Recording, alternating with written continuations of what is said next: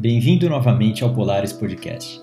No episódio de hoje, conversaremos com Chandra Lacombe, músico que desenvolveu uma técnica pioneira que expandiu o uso da calimba e se tornou um sucesso na internet ao redor do mundo. Eu sou Conrado Abreu e estou ao lado de André Pastina. Chandra, você poderia contar para a gente um pouquinho da sua história, é, resumidamente, né, para é, os ouvintes é, conhecerem um pouquinho de você? Com certeza. Vamos lá, vamos tentar fazer um resumo da ópera. eu tenho dificuldade, às vezes eu me acho um pouco.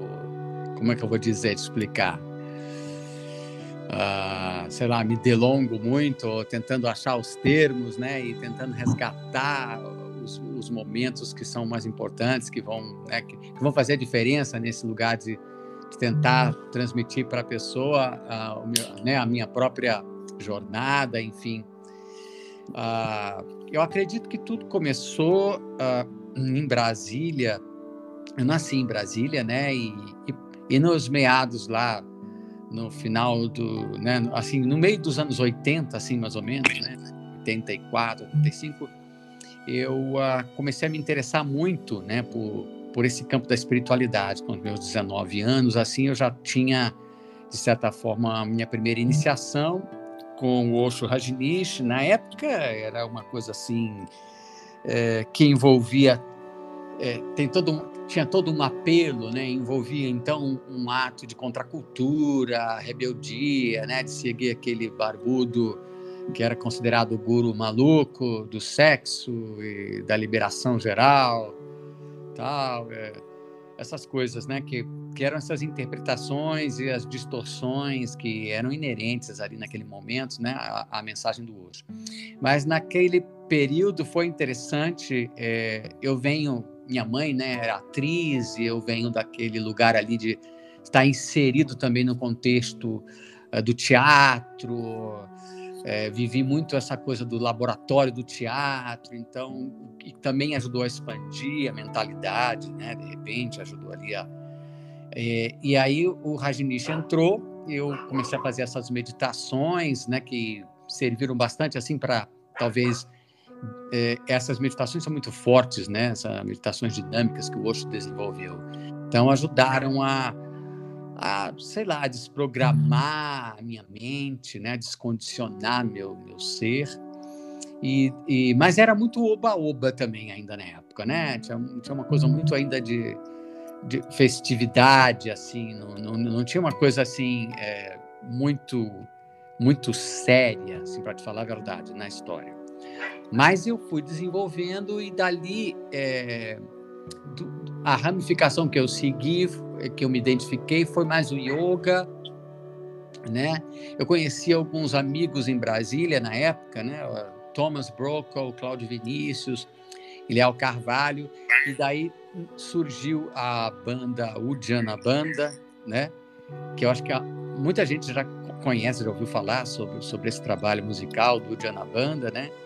Inserido nesse, nesse roteiro de vida alternativa, com essa bandeira da ecologia interna e ecologia também, né? Conexão com a resgate da conexão com a natureza, enfim, é, tinha essa visão mais aquariana, os neo-hippies, assim, né, naquela época. É, e viajei bastante com esse pessoal, né, e, e foi muito rico, muito interessante conhecer as comunidades alternativas do Brasil, é, fiz esse intercâmbio. Depois eu conheci também, por conta do Janabanda, o Gurudev Singh Khalsa, que era um médico iridólogo. Isso foi em meados de 80, já em 88, 89, mais ou menos, 88. E essa minha amizade que eu travei com o Gurudev, ele me iniciou em Kundalini Yoga e eu viajei com ele para o Nordeste, e montamos juntos ali um, uma espécie de spa né, holístico, onde ele trabalhava basicamente com iridologia, naturopatia, eu facilitava yoga, cantávamos juntos, fazíamos kirtans, né, que são essas rodas de mantras, né, e, enfim, eh, foi um movimento rico também para mim, né, e, e quando eu voltei para o sudoeste, digamos assim, eu estava iniciado em Kundalini Yoga, eu usava turbante, né? Eu fui queria ir fundo nessas histórias, né? Eu sempre tive é, esse chamado muito forte, esse coração meio devocional. E por isso eu ia me envolvendo e tentava me aprofundar e, e, e tentava ir fundo né, em todas essas iniciações. Aí eu saí um pouco dessa linha, conheci algumas pessoas novas nesse, nesse eixo Brasília-São Paulo, né, que eu comecei a fazer também, às vezes por conta do próprio dia na banda, com, recitais coisas assim. Conheci pessoas diferentes e acabei também eh, conhecendo pessoas que frequentavam um espaço muito interessante uh, em Goiânia, que se chamava eu não lembro muito bem o nome, mas é, misturavam um, um pouco, faziam uma fusão entre a Umbanda, o kardecismo, esoterismo. Então também passei, tive uma passagem né, por esse lugar aí também, do, do espiritismo, é, e, e, essas religiões mais de raízes do Brasil, né? É, fui integrando esses elementos né, na minha vivência é, em meados de 89, 90, eu também abri bastante a consciência né, através eh, de apoio de, de outras ferramentas e comecei a receber é, umas canções muito diferentes, as quais eu passei a intitular Oráculo Musical. Estava nascendo aí um instrumento, uma ferramenta para o autoconhecimento e para a cura, através dos arcanos canção. Se as pessoas querem conhecer um pouquinho mais desse trabalho, a, aprofundar o que, que, poderia significar isso, né? O, a vivência do oráculo, o arcano canção, eu tenho no YouTube, no meu canal oficial, né, Chandra Lacombe, oficial do YouTube, eu tenho um vídeo que esclarece um pouco o que seria uma vivência, uma experiência com o oráculo musical, né? Ele nasceu dessa época, então há muitos anos que eu já venho também lapidando e adaptando né, essa ferramenta para dentro desse contexto né, de, de, um, de uma arte mística de, de, cura e autoconhecimento. E depois dessa época, né, é, seguindo aí a, a, o roteiro e a trajetória, eu vim também a, a conhecer uma pessoa, acabei é, tendo um filho com ela e fui para Presidente Prudente. Trabalhei numa rádio nessa época, já era 91, 92, o ano aí, né? E Presidente Prudente. E, da, e dali é, voltei para São Paulo e conheci o Eduardo Agni, grande músico, tá? um grande instrumentista. Juntos nós tínhamos uma, uma dupla, né? chamava o Do Dharma. É, a gente tinha participado de um concurso no SESC e ganhamos uma menção lá, o direito de gravar em estúdio. Foi muito interessante isso também, porque já começou a abrir mais é, para esse campo. Trabalhávamos muito com recitais aqui na região de São Paulo, né, nos, nos centros esotéricos, nas academias de yoga. Enfim, eu fui acrescentando né, é, é, é é, bastante coisa aí né, nesse período. Fui, fui, fui crescendo também ao, ao, ao nível artístico, a lapidação também do músico. Um pouco depois disso, né, é, já quase no, no final dos 90, eu conheci o Carioca. Né? E o Carioca se encantou por esse aspecto meu, do, do, do meu inário, meu trabalho com a, as plantas professoras e, e, todo esse contexto e junto com o Carioca e o Edgar, né, um percussionista que também toca tábuas indianas, viajei para fora, né? Foi essa minha primeira experiência de fazer, é, a, digamos assim, a exportação desse meu trabalho, né, desse meu e dessa minha dessa minha música mais inspirada, canalizada comprometida com a cura, né? Comprometida com o despertar espiritual, com essa mensagem, né? Muito espiritualizada. Então foi esse o primeiro movimento para fora, né? Viajando. Foi muito forte, muito muito bonito, muito interessante tudo isso. E cheguei a, com o carioca a, a fazer Suíça, né? A Alemanha, a Itália fomos também para Ibiza, Espanha, fomos para Israel. nos, nos anos é, seguintes fomos para Costa Rica, depois Estados Unidos, fizemos Nova York, Califórnia, Havaí. E essa tour ela envolvia não só concertos, também como workshops e vivências né, xamânicas e tal. Então foi um momento muito forte né, de, de, de, de, de intercâmbio, de crescimento, de expansão né, da minha mente aí para conhecer outras tribos aí fora, né, de, pra, por esse mundão afora, né. E depois, ao retornar, não deu muito tempo, é, eu uh, conheci uma pessoa que morava na Noruega e fiz uma ponte, né? Tinha uma relação afetiva com essa pessoa, tive até um filho na Noruega. E aí comecei a fazer essa ponte entre Brasil e Escandinávia, né? Eu tinha algumas pessoas que admiravam meu trabalho e eu fazia uma espécie de workshop de vivência onde a gente juntava tudo um pouco, né? Meditação, mantras, né? música xamânica, eh, processos de cura através da música. E ao retornar para o Brasil, conheci minha esposa atual? Súria, e com quem eh, estou casado até e juntos é, somos, como poderíamos dizer, assim, é, mentores aqui do Ashram na Trissúria, né? E nesse interim formei a banda também é, Fusão Divina, né? Temos muita coisa já aí no, no Spotify, né? Nas, nas, nas, nas plataformas, né? você pode ter acesso a esse trabalho, né? Chandela e a banda Fusão Divina, né? E esse ano pretendemos a, ainda aí gravar também mais um, né, umas três, quatro músicas, fazer um, um novo EP para lançar aí também. Isso é um pouco assim do resumo. Não, belo resumo. é.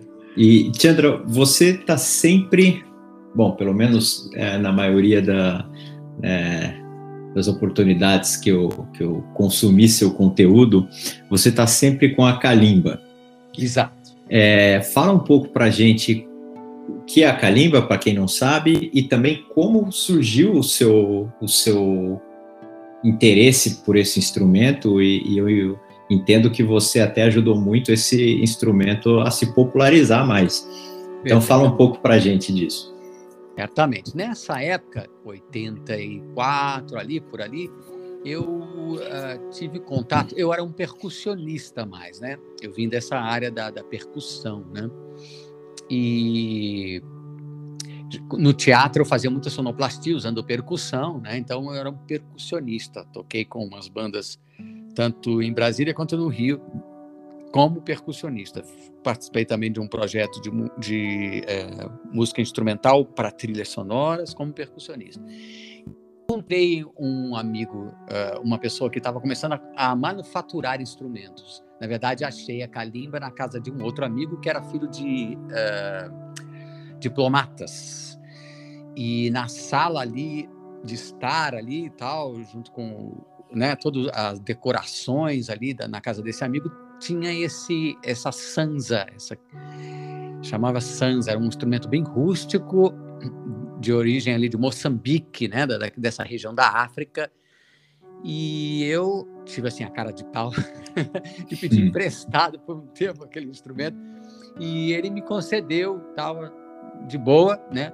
E eu fiquei com esse instrumento pelo menos por uns dois meses e tanto tocando, explorando, encantado com o instrumento. É, é, eu acho que o instrumento, tipo assim, é, eu tive uma possessão, meio um transe, tá entendendo? Com a calimba, tive uma experiência assim inexplicável.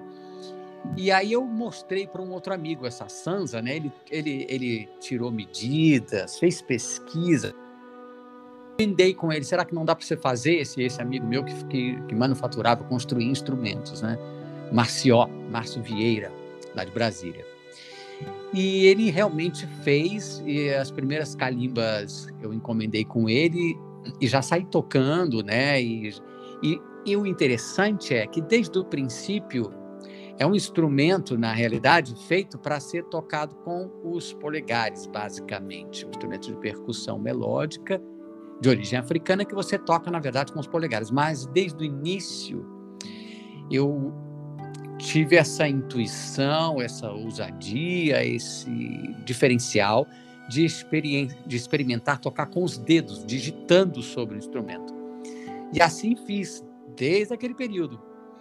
E fui desenvolvendo, né, com, com o passar do tempo, essa técnica onde eu digitava, principalmente usando uh, o indicador e o, e o dedo vizinho, né, de cada mão, apoiando o instrumento sobre o colo, fazendo alguns efeitos também, e explorando. Como eu digitava sobre o instrumento, abriu-se uma possibilidade realmente de harmônica maior do que se eu estivesse só limitado aos polegares.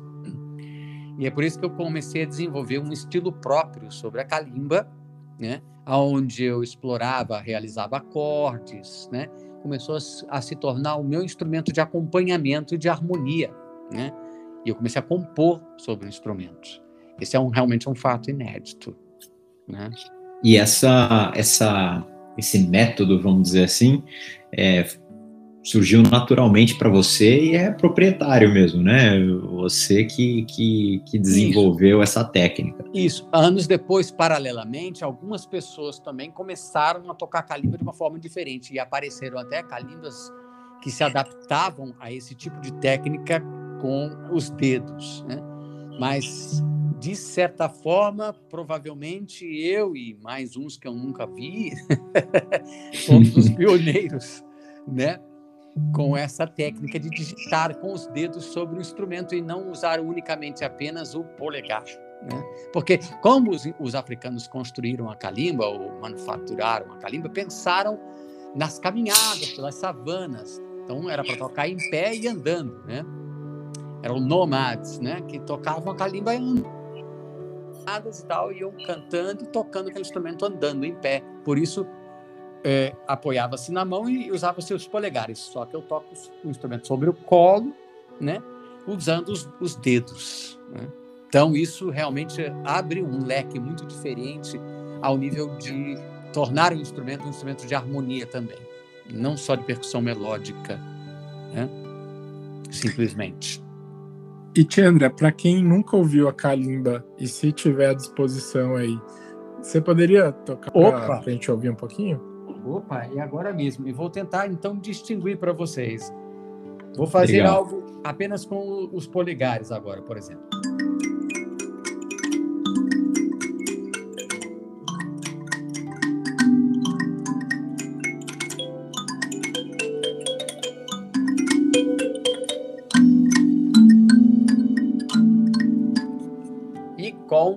Né, uh, o instrumento mais tocado mais sobre o colo, explorando então é, essa nova gama de harmonias e acordes.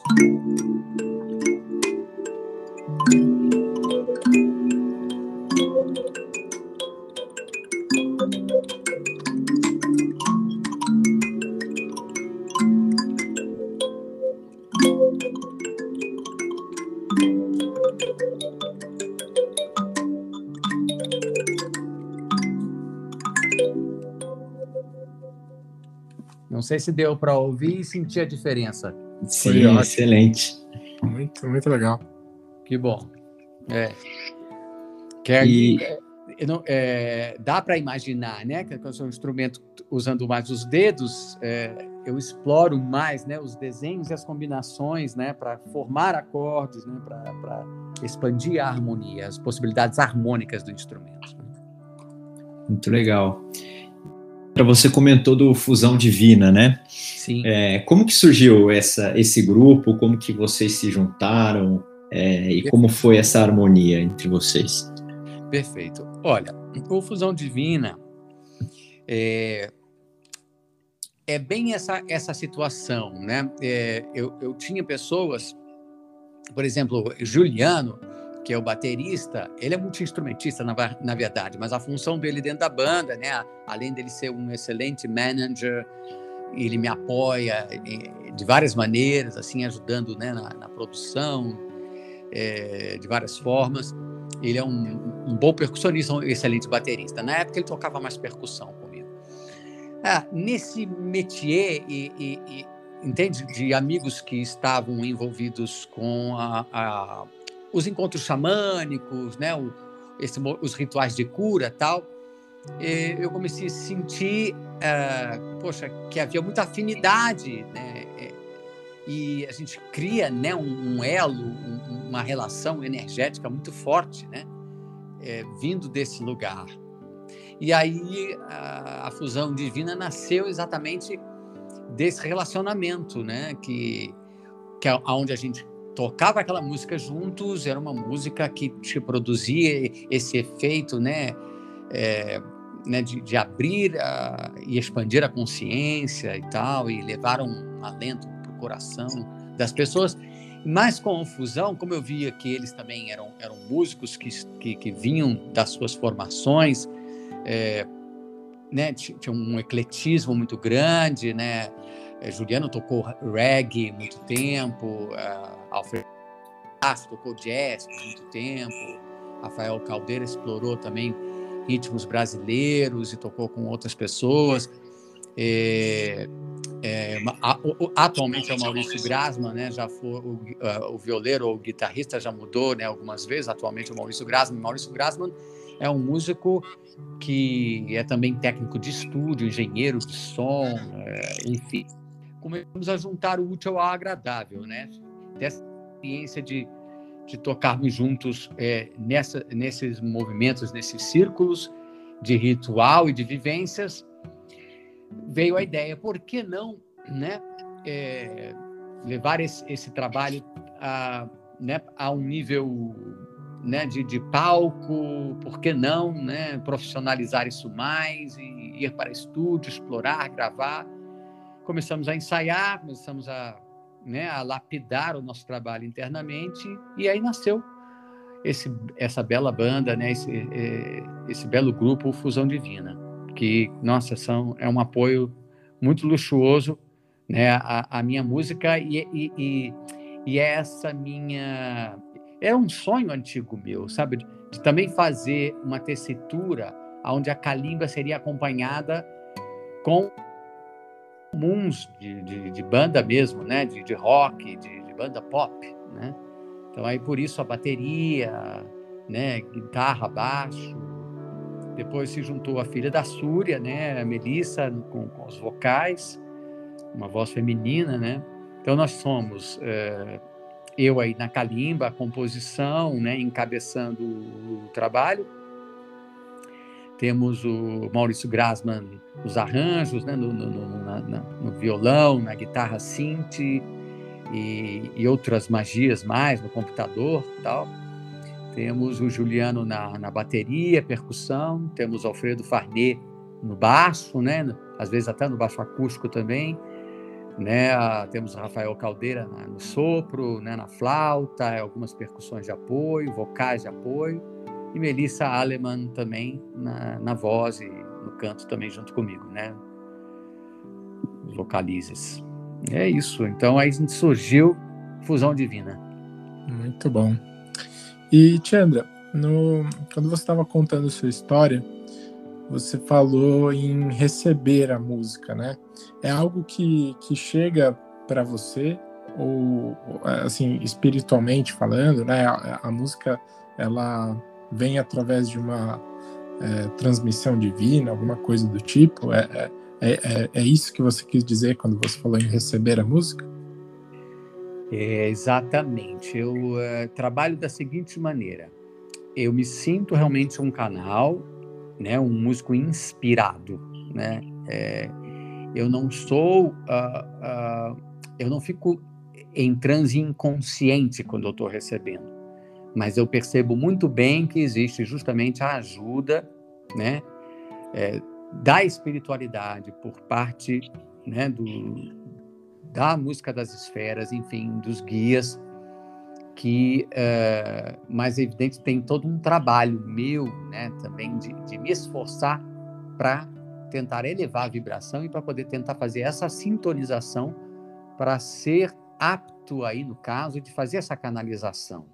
Evidentemente, com esse repertório grande de canções que, né, que, que vão fundo é, nesse lugar, traduzindo a experiência né, e os estágios do desenvolvimento espiritual, é, canções que falam de cura, canções que tratam né, de, de, de, desse processo todo.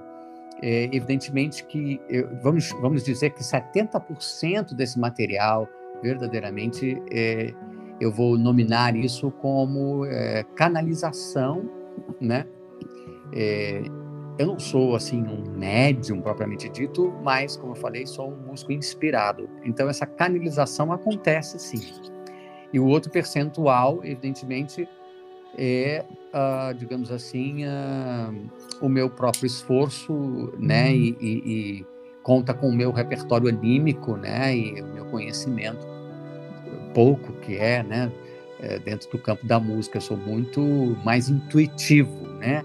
Do que propriamente um músico técnico e não sou formado em harmonia e nada disso. Né? Legal. E, e autodidata, né? é um músico que, que, se fez autodidatamente. Né? Muito bacana.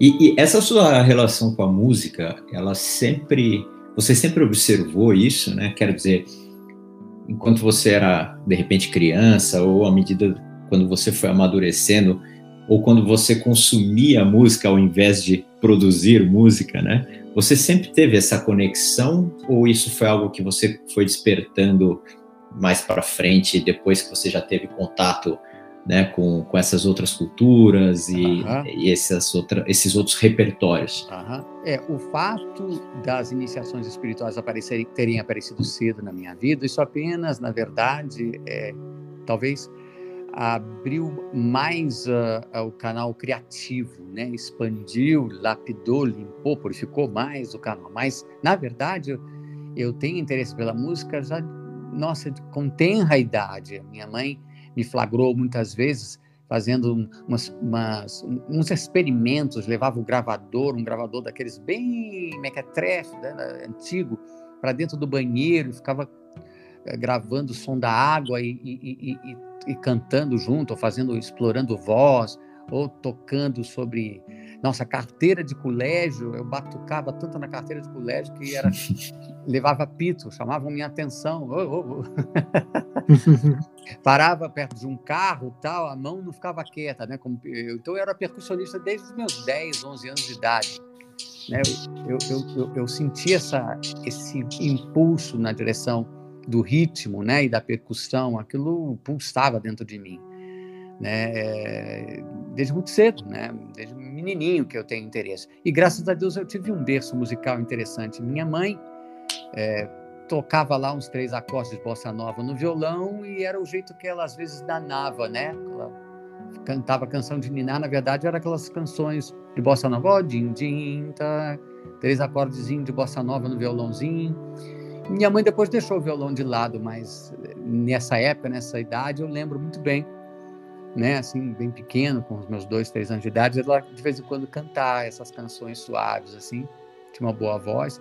Eu, eu, tinha um tio que tocava pandeiro, então eu ficava, né, quando os meus primos todos se reuniam, quando a família toda se reunia, né, tinha um, um primo, no, em, em, em, um tio meu lá em, Petrópolis tocava bateria, eu ficava, né, enlouquecido com aquilo, né? Eu tinha esse ouvido, tinha esse impulso, tinha essa atração já desde cedo por música. E meus pais ouviam em casa todo tipo de sorte de música, né? Desde aquelas músicas daquela época, aquelas músicas de orquestra, né? Uh, Ray Conniff, tal, essas coisas, uh, Johnny Metz, uh, até também Beatles, né? Ouvi muito Beatles, ouvi muito Bob Dylan, Jenny Joplin, né? ouvi Cat Stevens. O meu berço musical foi muito eclético. E os baianos, com certeza, né? Maria Bethânia, Gal Costa, Caetano Veloso, Gilberto Gil, né? Que Gilberto Gil já, já vinha desde eh, do meio da época de 70 com, a, com aquela mensagem mais espiritualizada também. Então, meus pais tinham uma mentalidade aberta e um, um gosto eclético, e esse berço musical eu acho que contribuiu certamente para me impulsionar né, nessa jornada, sem dúvida. Legal. E, e mesmo sabendo que os rótulos né, não, não, não definem os estilos musicais e tudo mais, como que você definiria, né? Fosse para a gente colocar um nome assim no, no, no estilo de música que você que você faz? Dentro do, digamos assim, do nicho, do, do viés conhecido como world music, uhum. talvez seja ali onde eu talvez me encaixe. Porque vou te explicar. Na verdade, o meu trabalho ele ele ele, se, ele tem várias facetas, né? Eu tenho uma faceta uh, que é um pouco mais assim meditativa, né? Aí eu tenho influência da música New Age, bem nítida, né? Uhum. Até é, muda um pouco assim às vezes a, a rítmica e os motes que eu desenvolvo na calimba quando eu tô dentro dessa esfera que o pessoal chama mais de música New Age, né? que eu chamo essa música assim é, com uma frequência realmente é, mais contínua, que tem, que produz um efeito realmente mais meditativo em quem está escutando, né? É, propicia né, esse mergulho né, interior, tem um efeito mais terapêutico e tem esse, não sei, essa ambiência assim mística diferente, né? Que eu, eu, eu trabalho muito bem nessa área, mas eu também tenho esse cancioneiro que explora também os, a fusão dos ritmos afro-brasileiros com os mais pops, eh, com uh, o ritmo, enfim, é, tem esse cancioneiro também, que é o Chandra Lacombe, né, da, da, da música de rezo, que o pessoal gosta de falar dessa forma, eu chamo de MDB, Música Devocional Brasileira ou seja, música que tem também o aspecto uh, né, devocional, com essa essência das minhas influências do Oriente. E aí entra também o meu trabalho de pesquisa e de explorar, e já tem muitos anos mesmo, com o yoga, e com os mantras né, e com os bhajans, né, que são as canções devocionais. É, a prova disso é que aqui no ashram, né? Nós todas as terças e quintas, não todas, mas a maior, pela semana pelo menos uma terça ou uma quinta a gente geralmente faz a transmissão do que chamamos de kirtan ou sankirtan, aonde eu então exploro mais esse aspecto da minha identidade com Sanatana Dharma, né, com a religião hindu e a minha pesquisa sobre a música devocional, né, com os bhajans e mantras, mantras indianos principalmente. Então é, é, é, é rico, né?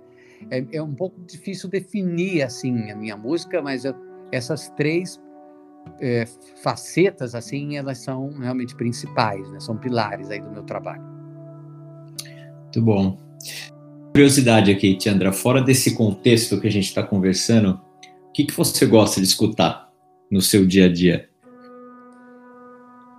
também sou bastante eclético, porém eu estou uh, resgatando aí também, uh, tem, eu tenho escutado uh,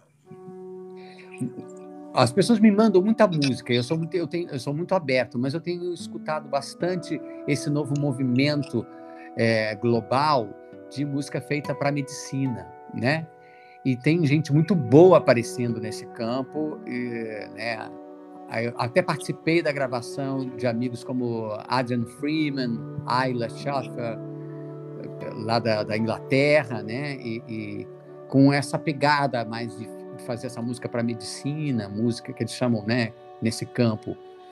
É, música espiritualizada, né? Tem amigos na Noruega que fazem esse trabalho também, eu tenho escutado também bastante o trabalho deles. Mas eu sempre ouço também o progressivo, assim, eu gosto, por exemplo, de Jan Anderson, o Yes, né? Uhum. Uh, era uma banda que sempre me encantou, então o progressivo também teve influência também na, no meu trabalho indiretamente. E eu às vezes ouço, mas ouço muito música instrumental New Age, né? ouço muito mesmo. Gosto muito também do Flávia Venceslau, esses novos que apareceram agora. É, sempre ouvi os mineiros, né, Clube da Esquina, então de certo esse material, né? E, mas sou muito eclético, né? É, da, lá desde a minha época com samba, né? Como percussionista, tal, eu sou bem eclético, mas ultimamente eu, eu sinto que eu tenho escutado mais essa música que está sendo produzida nesse campo. Tanto as novidades né, né, nesse campo de música da medicina internacional, né, tanto com, é, com uma pitada eletrônica às vezes, né, eles estão ousando explorar, mas não gosto do eletrônico batistaca, não, uhum. não gosto. Eu acho que ele tem que ser muito bem dosado, né, é, para dar certo, né, né, dentro dessa fórmula. E ouço bastante, é, é como eu te falei, música indiana, né, mantras. Né, gosto sempre de ouvir mantras, bhajans e MPB, né, música popular brasileira e principalmente essa nossa nova que eu chamo de música devocional brasileira, né, essa música de medicina que está aparecendo gente muito boa aí, tem coisa jo jovem, né? Um, um, um, movimento jovem, fresco e, e, e, e, excelente, muito criativo, né? Você do rock progressivo, Tiandra, você chegou a ouvir aqui no Brasil ou que era até um projeto com o Patrick Moraes do Yes, né, com o Lulu Santos, o Hit, Sim, ouvi um pouquinho do Vimana, ouvi também ah, naquela época é, Som Imaginário, quer dizer, não é da minha época, mas eu, eu, eu na, no meio da, da, da no meio do, dos 70 ali, 78, no final dos 70 e nos 80, o, o meu interesse, na verdade, não era música disco, como estava na moda na época, era uhum. mais explorar e ouvir todo esse material do progressivo, inclusive um pouco do progressivo brasileiro também, né? Que o Terço, por exemplo, Flávio Venturini, era uma das cabeças de um grupo progressivo mineiro chamava o Terço. Eu gostava bastante, que depois virou 14 bis, né? Uhum. É. Todo esse material eu cheguei a, a, explorar e ouvir, sim. Bacana. E, Chandra, é, eu estava há pouco ouvindo uma, uma live sua no YouTube, né?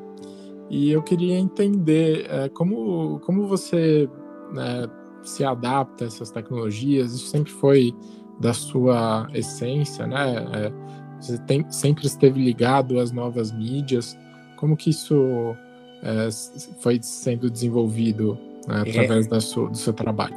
Olha, eu, para te falar a verdade, faço um esforço, às vezes sacrificial, porque eu gosto de ter uma relação mais visceral, né? E mais, assim, viva, né? Com, com, com o público, com o meu público, com as pessoas. E agora, com esse processo da, da pandemia, distância social, né? As restrições todas, eu precisei, como se diz, dançar esse tango aí, né? Me, me adaptar. enfim. E nós aqui no Aston estamos explorando essas possibilidades, né, explorando esse recurso, entendendo que a gente tem que realmente estar tá, né, utilizando essa, essa nova linguagem, né, que nos adaptando, né. E, mas eu confesso que se eu pudesse estar me apresentando mais, né, para o público, é, eu, eu com certeza prefiro, realmente. Mas uh, não podemos uh, não podemos ser inflexíveis, né?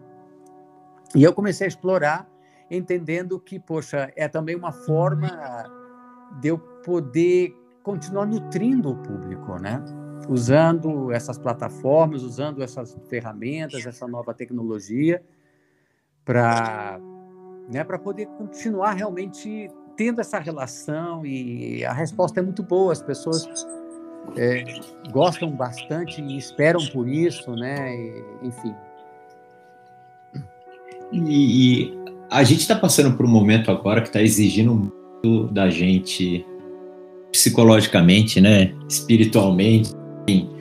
É, você tem sentido uma busca maior por esse tipo de, de trabalho, por esse tipo de apoio últimos meses aí que a gente, ou um ano já, né, que a gente está em Isso. pandemia, um pouco mais de um ano. Você sentiu essa diferença? Eu acho que uma parte é, da humanidade, assim, uma, uma parte já estava um pouco designada para isso, mas com certeza é, isso deu um impulso muito forte, porque fez as pessoas refletirem, né, sobre valores, né? É, fez as pessoas é, é uma coisa que vem através de um canal de adversidade, digamos assim, mas na verdade pode ser também uma benção. Tudo tudo tem dois lados e eu acredito que isso também veio fortalecer ou acelerar esse processo que já estava, essa conspiração que já estava acontecendo no silêncio ali, né, nos bastidores, de alguma maneira, mas veio lembrar as pessoas da nossa fragilidade, né, e o, quanto a gente precisa mais do que nunca, mais do que nunca, né, cultivar, né, e, e, hábitos saudáveis, buscar a compreensão mesmo do propósito espiritual também, né, da nossa existência sobre, sobre a Terra, né, e, e resgatando cada vez mais esses valores, a, a gente vai simplificando um pouco também a vida, né, e vai sendo possível, inclusive, fazer, é, entender essa jornada para dentro, né, então, eu acredito assim que a prática da meditação, o autoconhecimento, a busca pelas curas vibracionais e nesse né, nesse momento, eu acho que tudo isso sim é, é tá muito mais, uh, digamos assim, tá muito mais explícito, né? Tá, tá, muito mais disponibilizado, né? De alguma maneira. E tem muita gente que realmente uh, com esse chacoalhão percebeu a necessidade de né, começar realmente a se comprometer mais né, com esse caminho. Né? Isso é evidente. É. Legal. E, Chandra, a gente no Polaris tem uma brincadeira chamada Icebreaker, que ironicamente a gente deixa para fazer no final, é, que consiste num deck de cartas com perguntas aleatórias e a gente sorteia um para o entrevistado. Podemos oh, que legal. você? Lógico, lógico. Então, vamos lá. É, sorteamos aqui. Lá. Qual a pergunta que você se faz todos os dias e como você a responde? Perfeito. Olha, sinceramente, quando acordo cedo, antes das minhas práticas espirituais matinais, eu me faço a segunda pergunta: como posso melhor servir, né? Como posso melhor servir dentro desse contexto atual e como um instrumento, né? Como como posso melhor servir como um instrumento, né? Como um canal.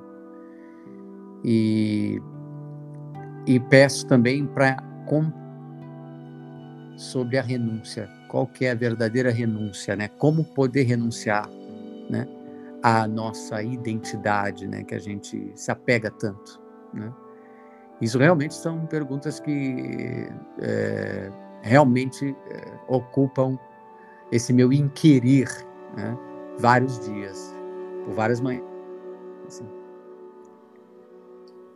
E aí você tem um, um, um trabalho de é, eu comecei até a praticar, Tiandra, algum um, há um atrás eu li um, um livro do Vishen, que é, é do Mind, não sei se você conhece, mas que era justamente praticar isso antes de dormir, é, fazer uns exercícios né, de gratidão, de, e, e, ao acordar também fazer um processo desse semelhante, olhar no espelho, enfim, e, e exercitar um lado como esse. É, e para quem está começando esse tipo de prática é sempre um desafio, né? Isso é algo que já é natural para você. Você, né? Você comentou que todas as manhãs você faz essa pergunta e é algo que você já absorveu, né? E, e automaticamente já consegue é. ter esse tipo de dentro de é, dentro do yoga, dentro do Kriya Yoga ou qualquer outro método, né? Que a, que a pessoa se identifique ou comece a praticar, até para apoiar e ajudar né, o, o, momento onde a pessoa precisa realmente ficar mais quieto, né, a meditação vai ajudar nesse processo aí de, de resgatar os valores internos, como a gente estava conversando. Tem uma coisa que chama Swadhyaya, né, que é, é a, digamos assim, é o estudo das escrituras, mas também pode ser compreendido de uma forma é, expandindo o, o, no caso o conceito aí, é também abrir o livro interno, né? Então esse, essas perguntas chaves, esse inquirir, pode justamente ajudar a pessoa a aprofundar realmente, entende essa autoinvestigação e, e enfim e a meditação dela, né? As respostas vão vindo uh, pouco a pouco, intuitivamente. Então, eu, eu uso tipo respirações específicas é, do Kriya Yoga, uso meditação, uso muito o mantra também ao nível mental, né, repetição de mantras e tal, que me ajudam, né, nessa esfera aí do meu dia a dia. Essas são basicamente as minhas práticas mesmo, né, de, de como buscador, né, e, e, e, como yogi, né, que sempre fui, né, de muito tempo. Excelente. Chandra, a gente está chegando no final do nosso papo e a gente costuma terminar pedindo duas recomendações: um livro e um filme. Pode ter a ver com o nosso papo, pode não ter, enfim, fique à vontade para fazer as suas recomendações. Com certeza, com certeza. Olha, o filme é um filme antigo, mas que eu lembro que na época foi um filme que mexeu muito comigo e eu gostei bastante e me ajudou. Foi um impulso também para o sadhana, né, para as práticas espirituais. Encontro com homens notáveis, né, que falava um pouco da história de Gurdjieff, né. Esse é um filme muito interessante. Eu recomendo quem puder achar, conseguir achar. É um filme antigo, ele é muito bom. Né? E a autobiografia de um yogi é uma bíblia, né, para quem tem interesse em conhecer um pouco mais sobre a, a vida desses seres, né, que foram ícones, né, no caminho devocional, no caminho do yoga, no caminho, enfim, da realização da divindade dentro de cada um, né, nesse nessa busca, né. Então, Yogananda é, escreveu essa praticamente essa, essa Bíblia, esse ícone né, para todos nós. Né? Canalizou muita coisa boa ali. Sensacional. Chandra, só gratidão pelo Imagina. nosso papo. É, é, foi muito gostoso ouvir você aqui e eu recomendo aí que nossos ouvintes também ouçam suas músicas, que é uma surpresa muito agradável, né? Para quem não conhece, tem contato assim, é diferente, é um é um, um, um estilo musical uh, né, que, que pode não ser comum à, à, maioria das pessoas, mas que uma vez que a gente escuta, dá vontade de, de conhecer né, e se aprofundar no seu trabalho, que de fato é, é muito interessante. Que bom. Eu agradeço também a oportunidade, a chance, né, de estar sendo entrevistado por vocês. Sinto que com certeza o trabalho de vocês é, tem aí um lugar nessa constelação, nesse momento, né, para justamente apoiar é, é, essa experiência de, da, da, busca das pessoas, né, e a redescoberta, né, desses outros caminhos. Enfim, é, pura gratidão mesmo por, né, poder somar aí, poder, sei lá, passar alguma mensagem aí através, né, dos polares, né. Muito legal, muito legal. Me sinto, me senti realmente honrado e que bom que vocês me convidaram, né? Estamos juntos aí, qualquer coisa. E para as pessoas, se elas quiserem aprofundar e conhecer melhor a minha obra, é, temos aí né, no, no iTunes uh, alguns álbuns, no Spotify né, nós temos vários álbuns e alguns EPs, temos o o Carruagem, né, com, com muita MDB, com alguns bhajans, mantras, né, com fusão divina. Temos também Namaskar, que foi uma, uma coprodução feita com músicos da Noruega, meu amigo lá, Fernando Chai, né, na Noruega. Temos o Sounds of Awakening também, que foi meu primeiro álbum nesse estilo, e estou para lançar mais um, né, né, nessa linha aí, com os mantras e canções assim mais espiritualizadas né? E temos também o oráculo musical, uh, uh, os arcanos canção. É, temos alguns vídeos legais aí de, de kirtans que a gente realiza aqui no, no, no meu canal oficial, né? Chandra Lacombe oficial do YouTube. Né? Estamos em praticamente todas as plataformas, principalmente Spotify, também as pessoas podem achar bastante coisa, viu? É isso. Excelente, Tiandra. Muito obrigado. Foi um privilégio contar com você aqui hoje. Obrigado sabe, pelo prestígio. E quem sabe vocês não vêm conhecer aqui essa casa belíssima aqui. Como eu falei, minha esposa Súria, ela encabeça uma missão de cura muito bonita, né? É, através dos cristais, através é, da água abençoada. E, e chama-se Ashram Matrissura, esse local, né? E ela é, é, a, é, a, mentora principal, assim, né? Da, da, daqui. Com o tempo, quem sabe até ela também não pode ser entrevistada por vocês em algum momento, né? Com certeza. Claro. Ela está Vamos fazer também, sim. Ela está no Instagram todos os domingos, né? Com uma palestra que chama Palavras de Fé. Recomendo também as pessoas a, a darem uma escutadinha e conhecerem né, esse jeito dela de tratar esses assuntos sobre espiritualidade e tal. Muito legal, viu? Excelente. Excelente. Obrigado, Chandra. Eu que agradeço. Eu um abraço. Agradeço. Outro abração, queridos. Abração, até mais. Até mais, tchau, tchau.